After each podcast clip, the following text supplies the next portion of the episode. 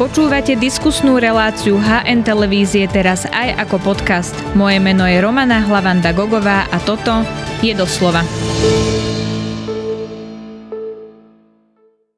Blíži sa čas ukrajinskej ofenzívy a otázkou ostáva, na ktorom mieste budú chcieť Rusov vytlačiť zo svojho územia. Majú na to vlastne Ukrajinci vojenskú silu a akú rolu v tejto vojne zohrávajú žoldnieri? To sa budem pýtať vojenského analytika. Spájame sa s Jižím Vojačkem. Vítajte v relácii doslova.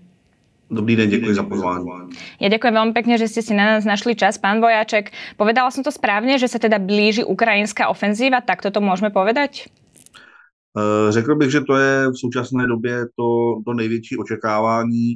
Samozřejmě vzhledem k tomu, že se, že se o tom mluví takto veřejně a takto nahlas, tak je možné, že je to součástí nějaké větší spravodajské hry ale obecně se má za to, že po těch měsících, kdy vlastně Rusové útočili zejména na východě Ukrajiny u Bachmutu, tak uh, nyní jsou na řadě Ukrajinci, a to zejména protože dostali velmi mnoho výzbroj ze západu.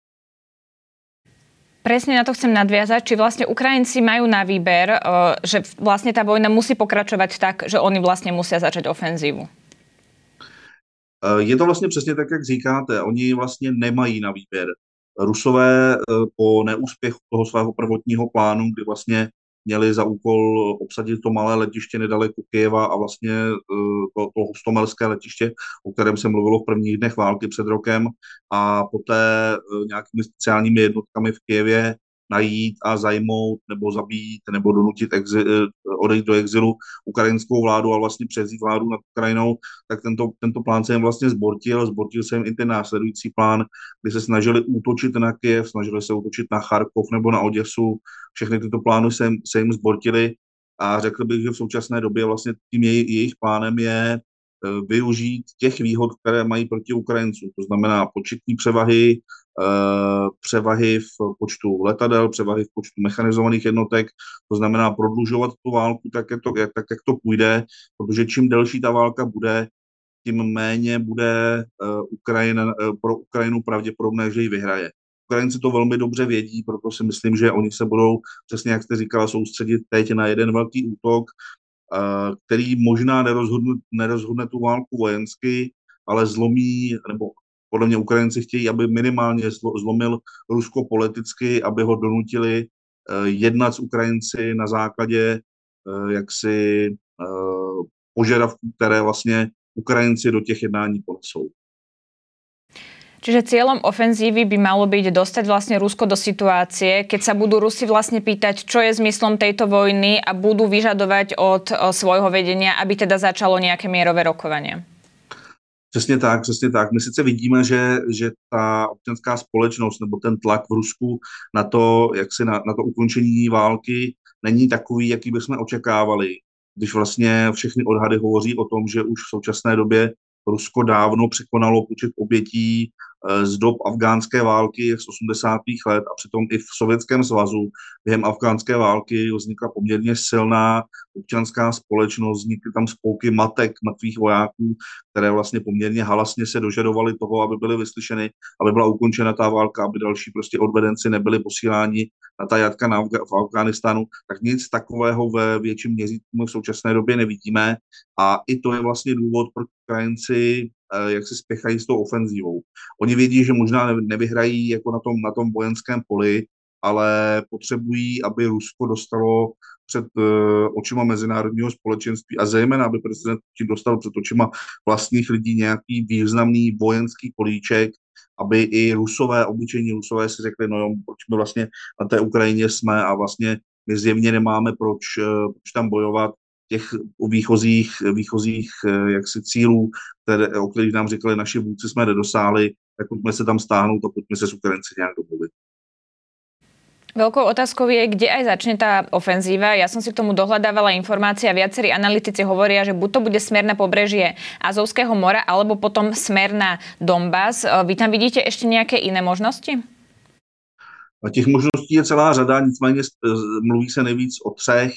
Eh, za prvé úplně na, vých, úplně na západě bojiště je město Cherson, o které se před několika měsíci poměrně dlouho bojovalo. Za Chersonem je vlastně Nikolajev, za Nikolajem je, Nikolajevem je Oděsa. To byla jedna z těch rout, kudy vedl ruský útok směrem z jihu z, z Krymského poloostrova vlastně před Nikolajevem a Chersonu Ukrajinci Rusy zastavili a v současné době ten Cherson dobili, nebo před několika měsíci ten Cherson dobili a shodou okolností před několika desítkami hodin, vlastně asi den, dva zpátky, eh, vytvořili takové nárazníkové pásmo pět kilometrů eh, před Chersonem, které by jim teoreticky umožnilo eh, zhruba někdy, někde v těchto, v těchto oblastech zahájit tu ofenzívu. Nicméně přesně jak říkáte, mluví se zejména o dvou úsecích fronty. Za prvé, že by Ukrajinci udeřili přesně, přesně v Donbasu, tam, kde se bojuje de facto už od roku 2014.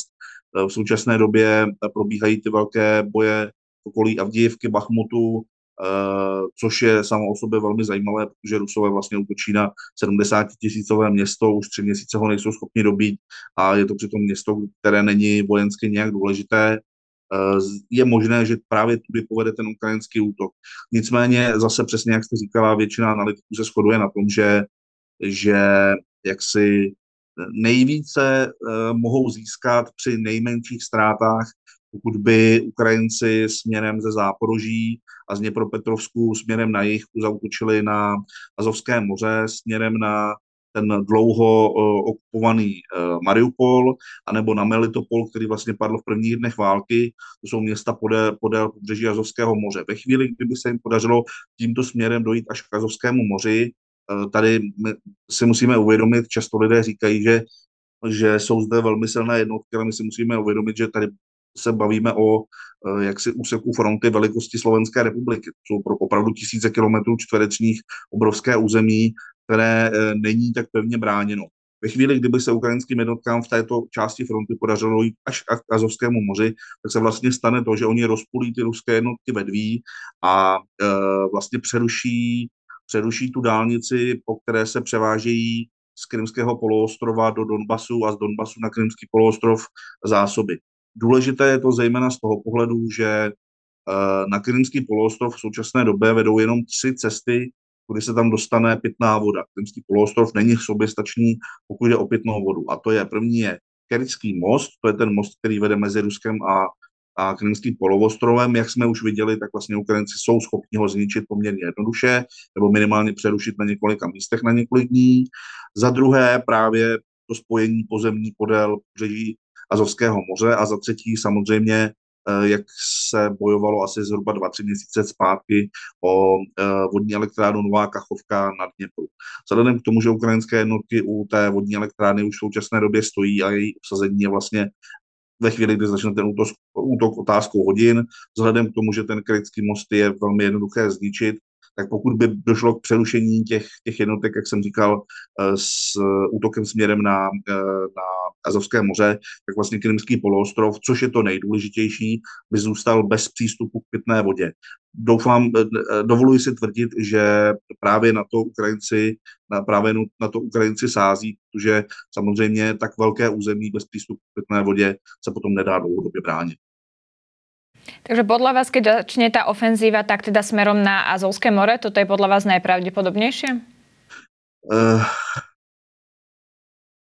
Samozřejmě nevidíme do hlavy ukrajinským generálům nebo vedení ukrajinského státu, nicméně e, přesně jak jste řekla v předchozí otázce, většina vojenských analytiků se shoduje, že vlastně toto území, které je relativně slabě bráněné, protože je skutečně obrovské, takže Ukrajinci si tam můžou vybrat směr, kterým zautočí, e, by dobili vel, velmi snadno, zřejmě nejsnáze. Oni v současné době jsou rozhodně schopni dojít k tomu Azovskému moři a přerušit tu dálnici, po které se vlastně vozí ty zásoby z, z Donbasu na Krym a zároveň jsou, jsou, je tam několik měst, která jsou schopni obsadit a vlastně udělat z nich pevnosti uh, tu, tu dobitou část udržet. Zároveň to, tento útok se dá provést velmi rychle a s poměrně omezeným množstvím obětí.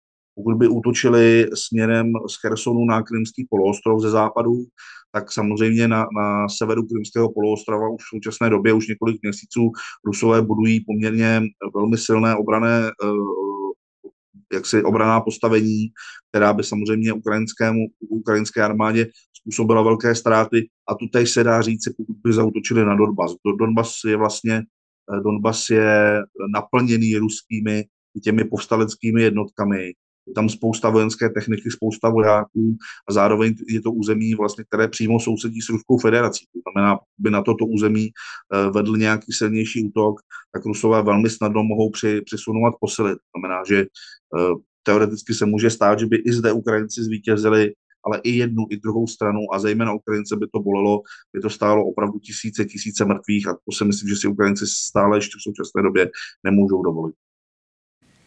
Dá sa vlastne odhadnúť, kedy by tá ofenzíva mohla začať? Lebo na to má vplyv ako keby viacero faktorov, tak vieme už povedať, či napríklad počasie to dovoluje už teraz? E, v současné době ne, protože e, zejména na východní Ukrajině bylo e, v několika posledních týdnech poměrně deštěvo, stejně jako ve střední Evropě. To znamená, že ta půda je rozmočená a Ukrajinci 100% budou chtít ten útok vést na hrotu s těmi, s těmi tanky, které dostali Polska, ze Slovenska, z České republiky a samozřejmě i ze západu s těmi tanky Challenger, Leopard, eh, teď američané eh, ohlásili, že zrychlí, zrychlí odevzdání tanků Abrams Ukrajině, to znamená, že tyto všechny tanky oni budou chtít dát, eh, vytvoří nějakou tankovou brigádu, která bude jaksi úderným hrotem té, té ofenzívy. To znamená, dalo by se odhadovat podle těch dodávek. Část těch tanků už na Ukrajině je, část těch je přislíbená. Tanky Abrams by měly dostat uh, někdy, někdy v průběhu do konce června zhruba, protože uh, v současné době uh, budou směřovat do Německa, tam se budou ukrajinští tankisté zhruba 10 týdnů na ně přecvičovat a potom by, potom by měly být odeslány na Ukrajinu. Druhá věc je, a ta se, ta se podle mě bohužel dost často zapomíná, že každá velká mechanizovaná ofenzíva musí být krytá ze vzduchu. Pokud nekryjete mechanizovanou ofenzívu ze vzduchu, tak nepřítel, který má vzdušnou převahu, tak ji může poměrně snadno zničit. To jsme dobře viděli nejen, nejen třeba v bitvě v Ardenách ve druhé světové válce nebo při vylodění v Normandii, ale viděli jsme to například, například i ve válce v Iráku, první válce v Iráku, kde poměrně silná irácká armáda několikrát se pokusila velkými tankovými svazy zautočit na, na spojenecké jednotky a vždycky, vždycky utrpěla těžké ztráty právě díky tomu, právě kvůli tomu, že prostě neměla vzdušnou nadvládu. Prostě americké, britské, eh, francouzské letectvo zničilo spoustu jejich tanků. To přesně by se stalo zde a právě proto si myslím, že Ukrajinci budou velmi sázet na to, že v, doble, v dohledné době dostanou ty tolik tížené letouny F-16, které už jaksi na půl jim přislíbilo Dánsko, jedna o tom Belgie, jedna o tom Nizozemsko, Norsko, ale všichni čekají na to, co řeknou američané, protože ti vlastně musí dát to poslední go on, pojďme prostě s, letouny na Ukrajinu. A to si myslím, že bude ještě nějaký měsíc trvat a jsem si skoro jistý, že Ukrajinci tu velkou ofenzivu nespustí, dokud nebudou mít dostatek letounů. Takže já si na rozdíl od většiny kolegů nemyslím, že by to mohlo být v dohledné době, že by to mohlo být třeba v průběhu května, června, spíš bych typoval, že to bude někdy uh, na konci prázdnin, možná na začátku nového školního roku, to znamená prostě na podzim. Áno, to bola teda jasná odpoveď. Čaká sa vlastne len na tú ukrajinskú ofenzívu, alebo môžu ofenzívu začať aj Rusy? Eh, samozřejmě ofenzivu by mohli začít i Rusové, nicméně my eh, v současné době vidíme, že oni nejsou schopni přes maximální úsilí dobít ani to 70 tisícové město Bachmut, o kterém se posledních několik, eh, několik měsíců mluví. Bachmut je vlastně, jak říkám, město, které má 70 tisíc obyvatel, což je co, což má i, i mnoho měst eh, na Slovensku, nebo jsou, jsou i větší města v Čechách nebo na Slovensku a ten Bachmut vlastně nemá nic důležitého. Tam není žádná velká továrna, zbrojovka, není tam tolik pitné vody, není tam eh, žádný velký zemědělský kombinát nebo něco takového. To znamená, že vidíme, že Rusové prostě útočí, útočí, útočí na cíl vlastně jenom čistě proto, aby prostě postoupili dál k hranicím těch dvou povstaleckých republik a už měsíce toho nejsou schopni. Přesto že proběhly dvě, dvě, proběhla dvě kola mobilizace a přesto zase na to se u nás Česku zapomíná, že eh, Rusko má braneckou armádu a dvakrát ročně jí do armády přijde zhruba 130 tisíc dalších vojáků. Uh, ty zimní odvody jí přenesly 130 tisíc vojáků a teď v létě od začátku dubna běží zase další odvodový termín, který poběží někdy do června, který zase přinese té armádě 130 tisíc vojáků. To znamená, pokud by Rusové eh, koncentrovali sílu, tak by měli být schopni zautočit někde prostě, kde se to neočekává. Na druhou stranu já si přesto všechno myslím, že Rusové prostě špatným vedením války a mimo jiné i spory, které mají eh, pravidelné jednotky s těmi, eh, s těmi žoldnerskými skupinami, tak vlastně prohospodařili tu svoji, tu svoji početní převahu a neočekávám, že by byli schopni v současné době nebo v příštích měsících nějaké zásadnější ofenzívy, kterou by mohli Ukrajince zatlačit na nějakém důležitém úseku fronty. Nejaké informácie máme aj z uniknutých dokumentov. Dá sa na ne ešte vôbec teraz spolahnúť, alebo sa všetko zmenilo práve preto, že unikli?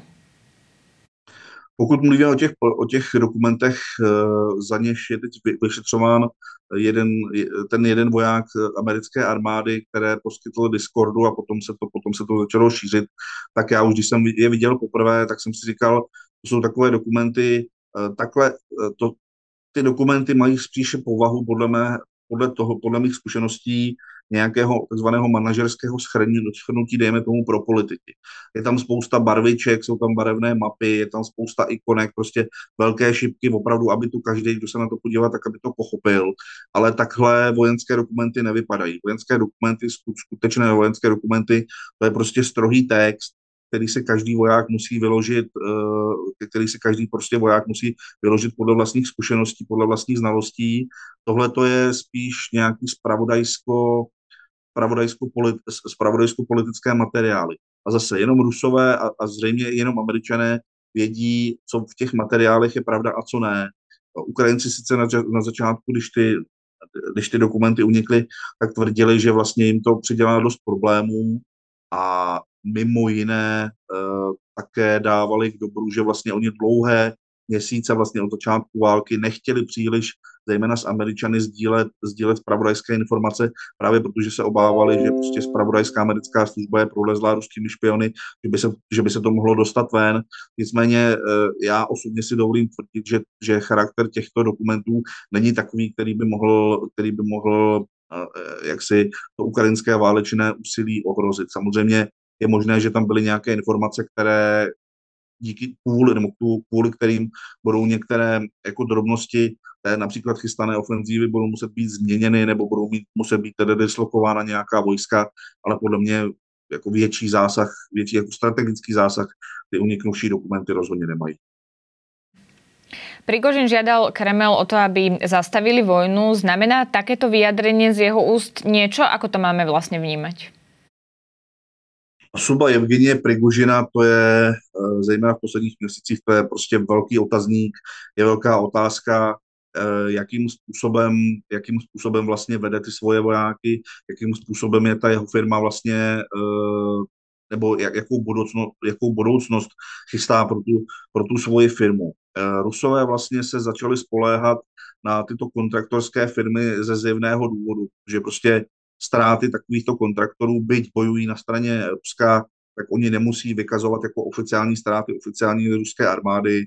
Zároveň, eh, pokud, pokud vzniknou nějaké pochybnosti o, o tom, jak se, jak se vojáci eh, těchto jednotek na frontě chovají, zase Rusové můžou říct, a to jsme, to jsme konec konců už viděli, Rusové zase můžou říct, my nic, prostě to jsou kontraktoři, my si jenom platíme, ale za to, jak se chovají, prostě za, za to nezodpovídáme. Nicméně je známo, že vlastně eh, ty kontraktorské jednotky od nějakého úrovně brigády už mají eh, s ruskou armádou už mají společné vedení, velení.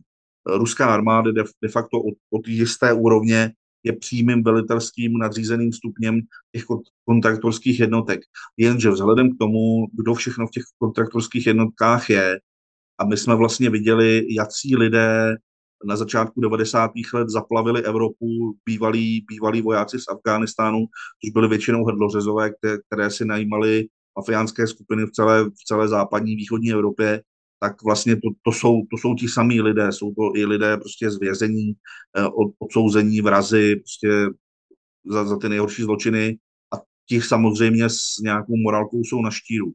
Eh, myslím si, že Rusové udělali eh, poměrně dost špatnou zkušenost s těmito kontraktorskými jednotkami a dovolím si sám za sebe tvrdit, že až ta válka skončí, tak první, co ruská armáda udělá, že se musí těchto kontraktorů zbavit, protože jediné, co jim přinášejí, jsou problémy, problémy, problémy. Samozřejmě oni mají jakési úspěchy, protože jsou, jsou to de facto jednotky sebevrahů, ale, ale eh, je zjevné, že to mezinárodní společenství, jak se, jak, jak se hledí na tyto jednotky a Rusko se stále snaží být jakýmsi platným členem mezinárodního společenství, tak jim dělají víc, víc ostudy než, než toho vojenského úspěchu.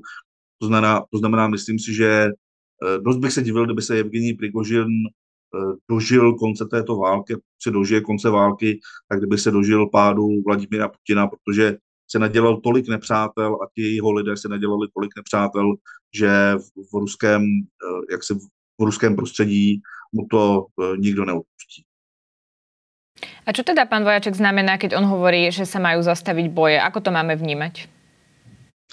Tyhle, tahle jeho vyjádření, ta jeho poslední vyjádření od doby, kdy on začal, on začal kritizovat ruskou armádu, jsou, jak jsem říkal, je to jeden velký otazník, nikdo tomu moc nerozumí, on dlouhou dobu hrál na to, že to je vlastně osobní přítel Vladimíra Putina, ale v současné době už i to osobní přátelství s Vladimírem Putinem, jak si toto vidíme, dobře ochabuje a ta kritika ze strany ruské armády na něj a na jeho lidi je tak intenzivní, že on je pod velkým tlakem a myslím si, že uh, on v současné době už hraje bank a už hraje jak, jaksi politickou hru o všechno. Hraje, hraje politickou hru, na kterou podle mého osobního názoru už nemá.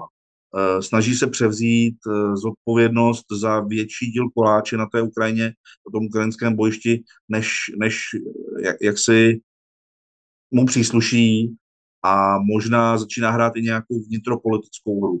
Dlouhé měsíce nebo dlouhé roky se mluví o tom, kdo vlastně nahradí Vladimira Putina, až Vladimír Putin skončí. Vladimír Putin je sedmdesátník, který vlastně tady nebude věčně a je, je otázkou zřejmě této dekády, kdy, kdy odejde z vysoké politiky. A je možné, že Evgení Prigožin hraje, hraje na to, aby si, aby si eh, jak se naklonil ruskou společnost, aby se naklonil zároveň ty jestřáby v Kremlu a aby se možná stal někým velmi, pokud ne přímo nástupcem Vladimira Putina, tak někým velmi důležitým v tom nejužším okruhu toho budoucího ruského vedení.